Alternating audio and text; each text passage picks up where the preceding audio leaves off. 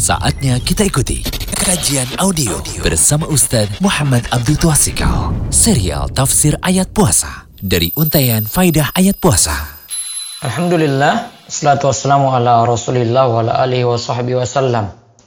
Pada serial ketiga ini dari tafsir ayat puasa dari buku Untayan Faidah dari ayat puasa, kita lihat di halaman ke-9. Kali ini kita masuk pembahasan diwajibkannya puasa Ramadan. Allah Subhanahu wa taala berfirman, "Ya ayyuhalladzina amanu kutiba 'alaikumus shiyamu kama kutiba 'alal ladzina min qablikum la'allakum tattaqun."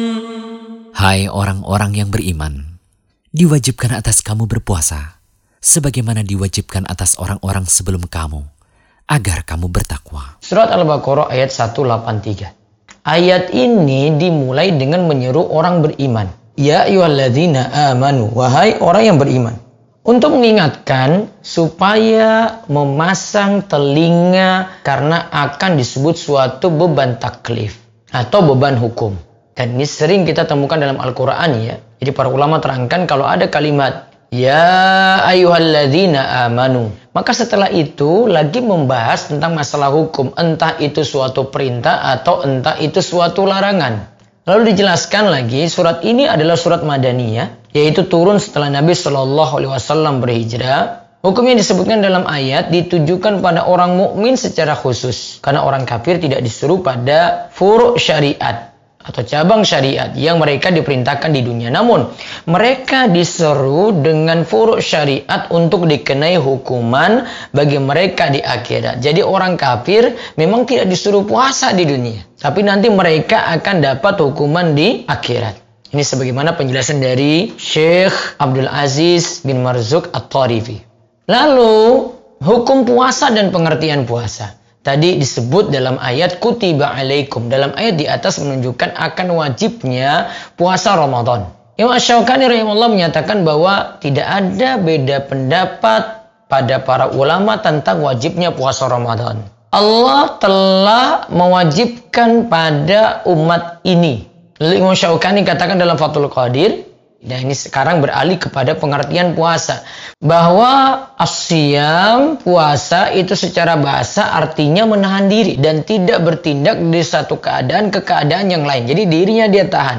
Nah terus disebut untuk orang yang diam disebut puasa. Maka coba lihat pada surat Maryam ayat 26. Inni nadartu lirrahmani sawma. Sesungguhnya aku telah bernadar berpuasa untuk Rob yang Maha Pemurah. Yang dimaksud berpuasa yang dilakukan oleh Maryam adalah menahan diri dari berbicara sebagaimana disebutkan dalam lanjutan ayat.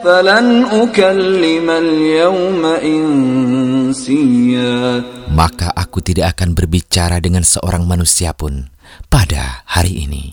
Lalu sedangkan secara istilah Asyam berarti menahan diri dari berbagai pembatal puasa.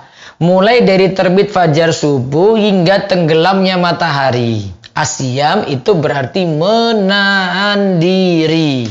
Jadi pengertiannya dengan bahasa, secara bahasa itu berbeda dengan secara istilah. Kalau secara istilah ini tambahkan lagi pada pengertian menahan diri dari berbagai macam pembatal. Waktunya juga disebutkan dari terbit fajar subuh hingga tenggelamnya matahari.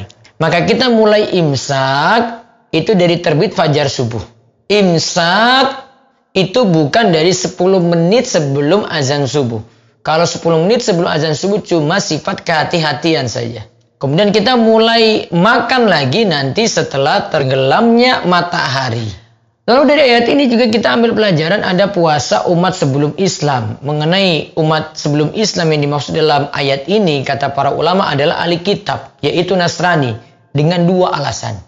Pertama, karena Nasrani lebih dekat zamannya dengan Islam yang dibawa oleh Nabi kita Muhammad Sallallahu Alaihi Wasallam. Yang kedua, di masa awal Islam, jika seorang sudah tertidur di malam hari, maka ia sudah mulai berpuasa tanpa dibolehkan makan sahur lagi setelah itu. Ini semisal dengan puasanya Nasrani. Ini yang kita bahas dalam periode kedua pensyariatan puasa.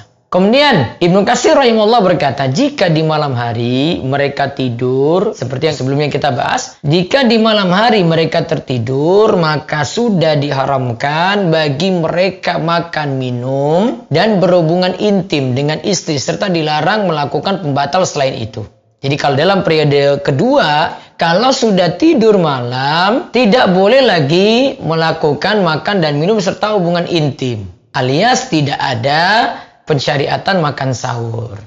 Berarti dalam ajaran Nasrani itu tidak ada syariat makan sahur seperti kita. Dari Amr bin Al-As radhiyallahu anhu Rasulullah sallallahu alaihi wasallam bersabda, "Faslu ma baina siyamina wa siyami ahlil kitabi aklatus sahari." Perbedaan puasa umat Islam dan puasa ahli kitab yaitu pada makan sahur. Lantas Syekh Muhammad Soleh Al-Munajid itu mengatakan, sebagaimana diwajibkan pada umat sebelum kita seperti Bani Israel dan selain mereka, yang dimaksudkan adalah sama dalam hal wajib, namun bukan tata cara puasanya yang sama. Jadi wajibnya sama, namun tata cara puasa kita dengan Nasrani itu berbeda. Dalam perincian puasanya berbeda, namun dalam kewajiban dan hukum itu sama, kata Syekh Muhammad Soleh Al-Munajid. Lalu bagaimana bentuk puasa yang dilakukan? Lihat dari sisi waktu, ada yang menyatakan bahwa bentuk puasanya adalah puasa Ramadan. Ada yang katakan bahwa mereka melakukan puasa hanya tiga hari. Ini juga yang ada di awal-awal Islam. Ada juga yang mengatakan bahwa mereka melakukan puasa Ashura. Seperti dalam sejarah Nabi SAW sampai di kota Madinah, lihat ada ahli kitab itu puasa Ashura. Mengenai bentuk puasanya, mereka meninggalkan seluruh perkataan, sedangkan syariat Islam hanyalah memerintahkan meninggalkan perkataan dusta ditekankan lebih daripada saat tidak berpuasa. Jadi ada dari sisi waktunya berbeda kita dengan mereka, ada dari sisi cara puasanya juga berbeda. Ibnu Qasir katakan telah ditetapkan bagi umat sebelum Islam, mereka pun ditetapkan puasa selama sebulan penuh pada hari-hari tertentu dengan jumlah hari yang diketahui. Inilah yang diriwayatkan oleh Asudi dan selainnya. Sebagaimana disebutkan dalam tafsir atau bari juga, Asudi menyatakan bahwa jima dilarang pula bagi umat-umat sebelum Islam ketika berpuasa. Ini berarti dari bentuk puasanya sama ya. Demikian puasanya Nasrani ketika mereka berpuasa di Madinah, mereka meninggalkan makan, minum, dan jima. Intinya kesimpulannya bentuk puasa yang dilakukan bisa jadi dari sisi waktu ada berbeda, ada yang tadi bilang puasanya tiga hari yang wajib, ada yang asyura. Begitu juga dalam bentuk puasanya. Mereka meninggalkan perkataan ya dan yang lainnya berbeda dengan umat Islam. Nah itu yang dimaksud. Ini untuk memahami kita itu diwajibkan puasa sebagaimana orang-orang sebelum kita. Semoga Allah beri pemahaman. Baru saja kita ikuti kajian audio bersama Ustadz Muhammad Abdul Tuasikal. Ingat, ilmu itu diikat, jangan dilepas. Semoga kajian ini membawa berkah. Jangan lupa kunjungi terus situs rumaiso.com